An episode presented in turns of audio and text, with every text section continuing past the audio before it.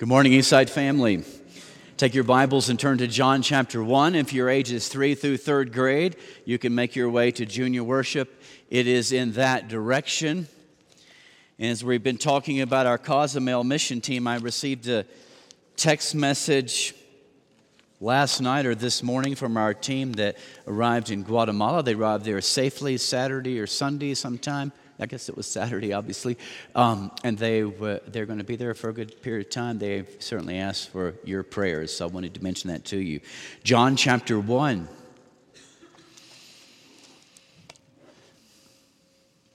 So I want you to, to imagine a car accident at a four way intersection. And standing at each of the four corners of the intersection, there's, there's four individuals there's one at each corner who saw the accident. And so each one of them are asked to, to write a police report of what they saw. And while they're all writing about the same event, a lot of, therefore, of what they write is going to be pretty much the same. To some degree, what they write is going to be different because they're writing from different personalities and different styles and they're writing from different vantage points and from different angle at which they saw the accident. And this is to some degree kind of helpful way of understanding how, how we understand the four gospels, Matthew, Mark, Luke, and John, which tell us the story of Jesus Christ. They're, they're all writing about the same person. They're all writing about the, the overall same event of Jesus' life. And therefore, when you read the four Gospels, there's a lot of similarity. But then when you read them, all of a sudden you start realizing there's a lot of differences. And this is because they're, they're writing from their own personalities and styles as the Holy Spirit allowed that in guiding them. They're writing it from, a, from different vantage points, you might say, as, as they're given insight by the Holy Spirit into the story. They're also writing to different audiences. And so there are differences as well. And I would say perhaps as you look at the four Gospels, one of the most obvious differences in, the, in these four stories, in the four Gospels, is the narrative of Jesus coming into the world, the Christmas story. Mark, who's considered to be the, the first of all the Gospels written, he had this kind of fast paced style, and, and, and he just kind of bypassed the Christmas story, the story of Jesus' birth completely, and he jumped straight into, and likely it was a Roman audience he was writing to, he jumped straight into the ministry of Jesus. And then you have Matthew and Luke who are written after that, and some say, well, they probably noticed, well, shoot, Mark left out that story of Jesus coming into the world, and so they write it from their perspective, and they included it. And then you go to the Gospel of John, and you look at that, you might think, well, he kind of left it out too. But actually, he didn't he just approached it with a different style and a different focus. As a matter of fact, if some would think, well, maybe John, his was written way later, perhaps late first century. Matthew and Mark and Luke were in circulation, and likely he had been exposed to those gospels, and maybe think, well, they did a good job of, of covering the story of Jesus' birth, I'm going to come at it from a different angle. But if you know, if you know John and his relationship to Jesus, one of the unique reasons for his account of, of the story of Jesus' arrival was mostly because, and to go back to that story of the accident in the middle of the intersection, it's not that John was standing at a corner observing and writing what he wrote, but John more than likely you would say was, was in the car. And what I mean by that, John had a very close and personal relationship with Jesus, and he shares the story of Jesus from that perspective. And his goal in telling the Christmas story isn't, let me tell you what happened. John wants to tell us about the person to whom it happened, that we might know him and love him as John did. And that's a primary objective of John's gospel. It's written in John 17 This is eternal life, that they may know you, the only true God, Jesus Christ, whom you sent. The early church father, Clement of Alexandria, he lived about 100 years after John wrote his gospel. And as he looked at John's gospel, he said, John's gospel, we would call it the spiritual gospel, meaning that John wasn't so interested in the mere facts as he was in the meaning of the facts, the spiritual and theological meaning, as they painted for us a picture of who Jesus is. So, here in John chapter 1, verses 1 through 18, in what is called his prologue, his primary interest isn't giving us a description of what happened at Jesus' birth, but to describe that one who was born in Bethlehem. And then you go through the, all the rest of the Gospel of John, and it's just basically an expansion. This is a skeleton outline in John chapter 1, and the rest of the book is just filling in the details. So let's open our eyes, let's open our ears, let's open our hearts, and let's read the account, John's account of the Christmas story, as he saw it and was given to him by the Holy Spirit chapter 1, verse 1. In the beginning was the Word, and the Word was with God, and the Word was God. He was with God in the beginning. Through him, all things were made. Without him, nothing was made that has been made. In him was life, and that life was the light of all mankind. The light shines in the darkness, and the darkness has not overcome it. There was a man sent from God whose name was John. He came as a witness to testify concerning that light, so that through him all might believe. He, came, he himself was not the light, he came only as a witness to the light. The true light that gives light to everyone was coming into the world. He was in the world, and though the world was made through him, the world did not recognize him. He came to that which was his own, but his own did not receive him. Yet to all who did receive him, to those who believed in his name, he gave the right to become children of God. Children born not of natural descent, nor of human decision or a husband's will, but born of God. The Word became flesh and made his dwelling among us. We have seen his glory the glory of the one and only Son who came from the Father, full of grace and truth. John testified concerning him. He cried out, saying, This is the one I spoke about when I said, He who comes after me has surpassed me because he was before me. Out of his fullness, we have all received grace in place of grace already given. For the law was given through Moses, grace and truth came through Jesus Christ. No one has ever seen God, but God, the one and only Son, who himself is himself God and is in closest relationship with the Father, has made him known. So, what do you see when you close your eyes and consider the, the advent of Jesus Christ? John says, We have seen his glory. Have you ever, have you ever seen the glory of God? The truth is, you have. You may just have not realized that you were looking at it. If you've seen a, a sunrise accompanied by a beautiful display of clouds in the sky, you've seen his glory. Oh, one of the most beautiful chapters in John chapter, in, in, in Psalm chapter 19. The heavens declare the glory of God. The skies proclaim the work of his hands. Though we've never seen the invisible God, we see his glory, a display of his might, his power, his love, his tenderness, his majesty through the artistic creativity of what he has made. If you've ever stood on the summit of one of the beautiful mountains here in our state of Colorado, you've seen the glory of God. If you've ever seen the earth and the moon from the vantage point of John Glenn in outer space, the first man in outer space, you have seen the glory of God. As a matter of fact, though John Glenn had never seen God, when he beheld this view, he said, To look at this kind of creation out here and not believe in God, it's, it's, it's impossible. If you've ever been at the kitchen window and you've looked out at the bird feeder and seen birds feeding, you have seen the glory of God. Now, that's not a bird. I saw it, my bird feeder, but that's not photoshopped. If you've ever held a beautiful newborn infant,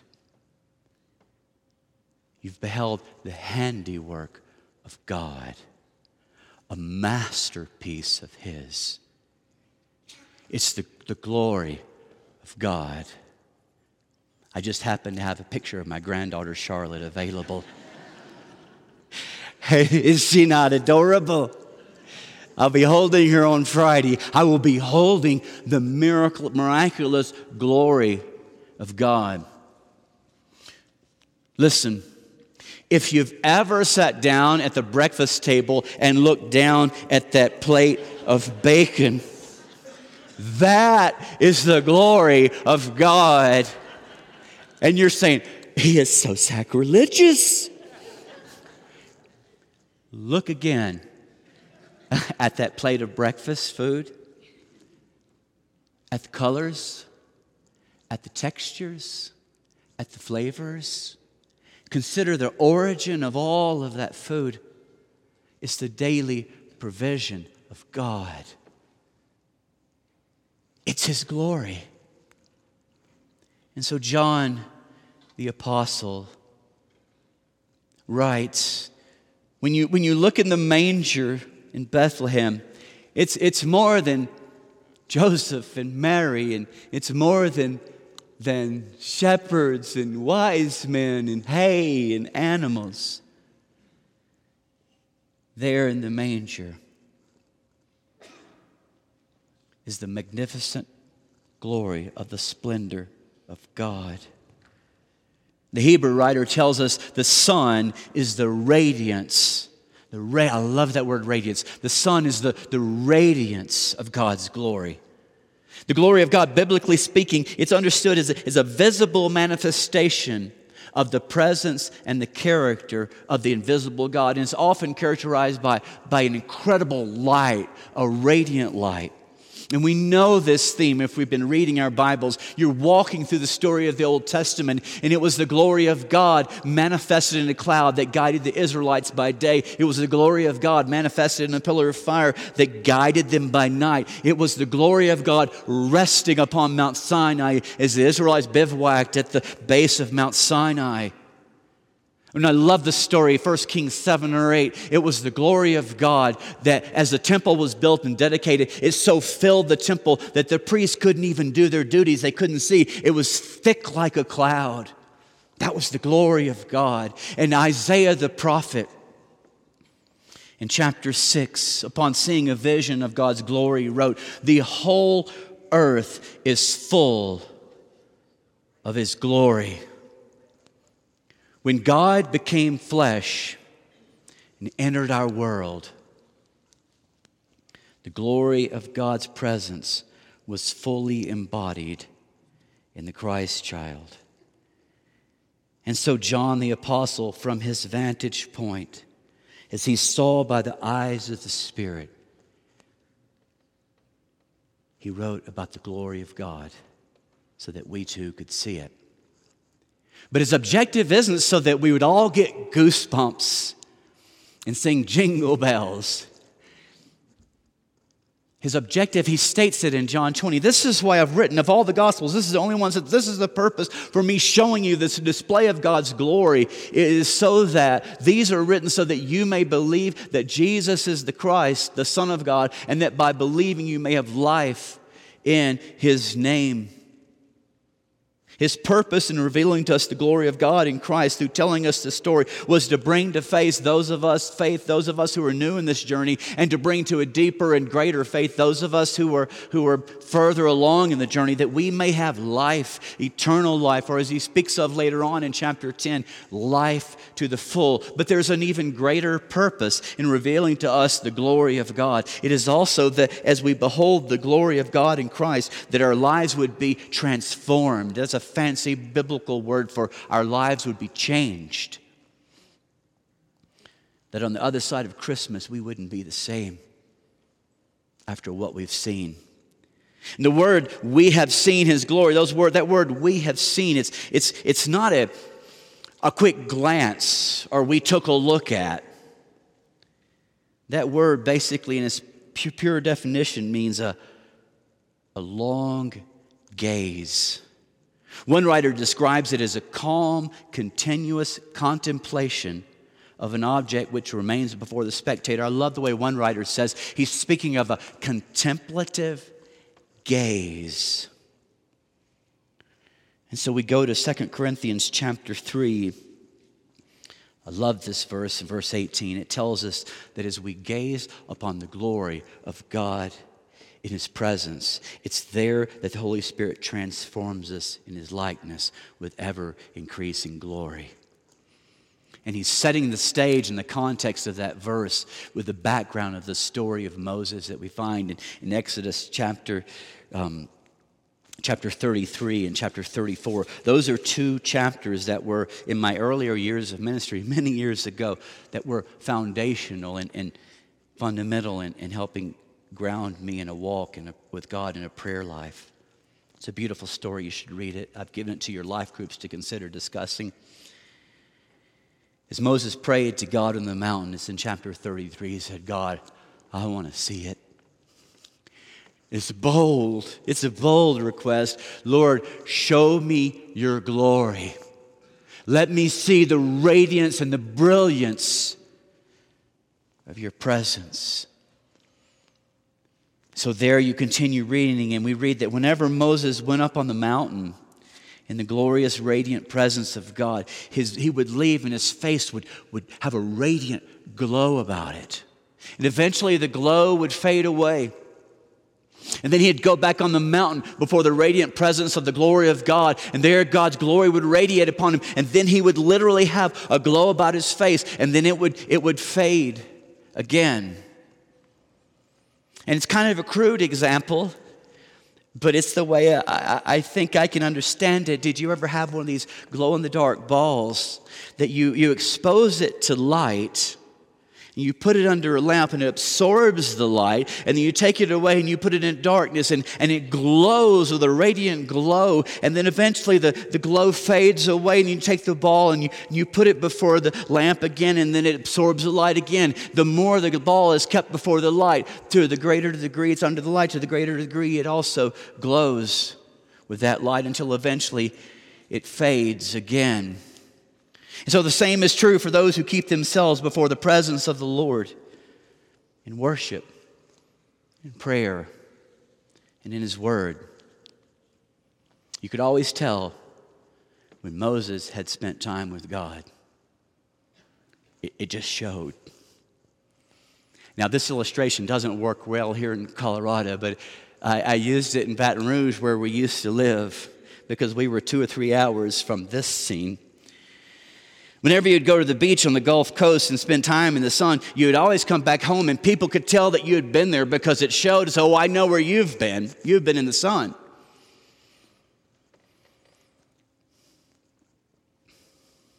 You see, when you spend time in the sun, S U N, it just shows.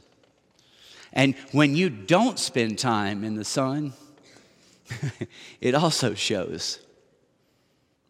Similarly, when you spend time in the Son, S O N,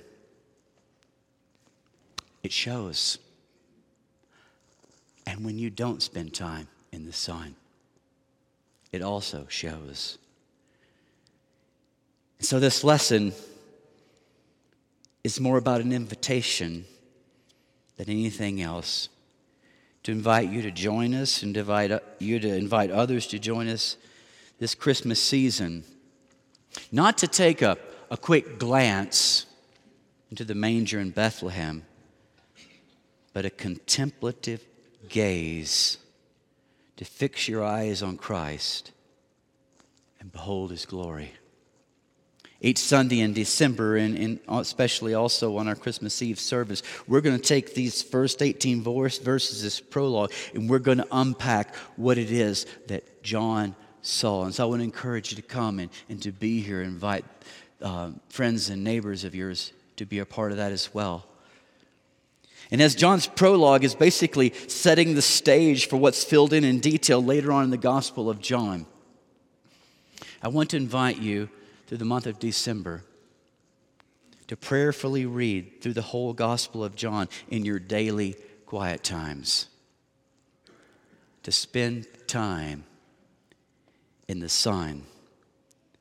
And before each reading, add this to your prayer Lord, show me your glory. And that's important because you can read your Bible and you can learn so much, but you can miss it. You can miss the glory of God that is there. It's just like you can go for a hike in the mountains and you can see so much, you can experience so much, and even though it's right there before your very eyes, you can miss the glory of God. You can eat breakfast and you can miss the glory of God. I could hold Charlotte and get all those beautiful granddaddy feelings, but fail to see the glory of God. You can go completely through the Christmas season, oh, and see and experience so much fun, but miss the glory of God.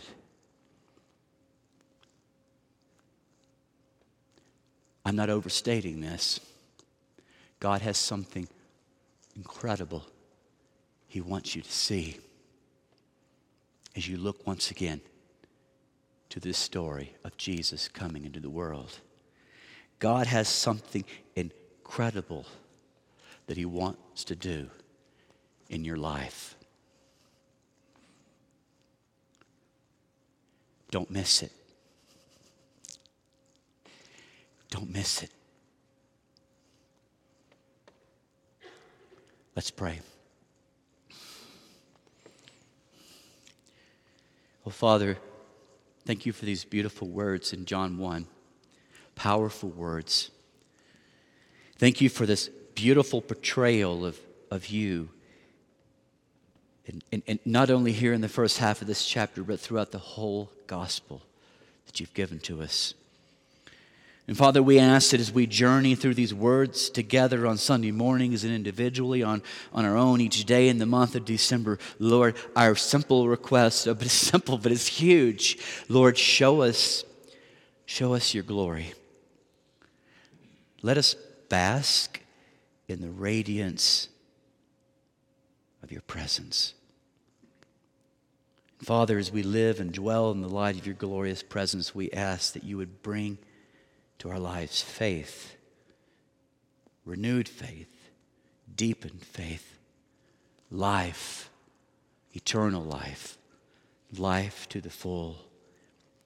And Father, we ask that there in the presence of your glory, that by your Spirit, you would transform our lives and our character more into your amazing likeness, that we might reflect your glory to the world. Going to stand in, in, in, a moment and continue in, in a, in, a, in, a, spirit of prayer. And I'm going to ask that our shepherds would be available to pray with you. If you've come here with a heavy burden on your heart and you need to, to reach out to one of them or to someone else, or if you know someone that, and there are some people here, we're going through a lot of things right now. Let's stand up and let's go before God in prayer. Hey, I'm Eddie White, the senior minister for the Eastside Church of Christ. Sure want to thank you for joining us today on our podcast. I hope today's message was indeed a blessing to you like to invite you to browse our website at eastsidesprings.com to get more information or to contact us. And as always, we indeed welcome you to join us for our worship service in Colorado Springs every Sunday at 10:40 a.m.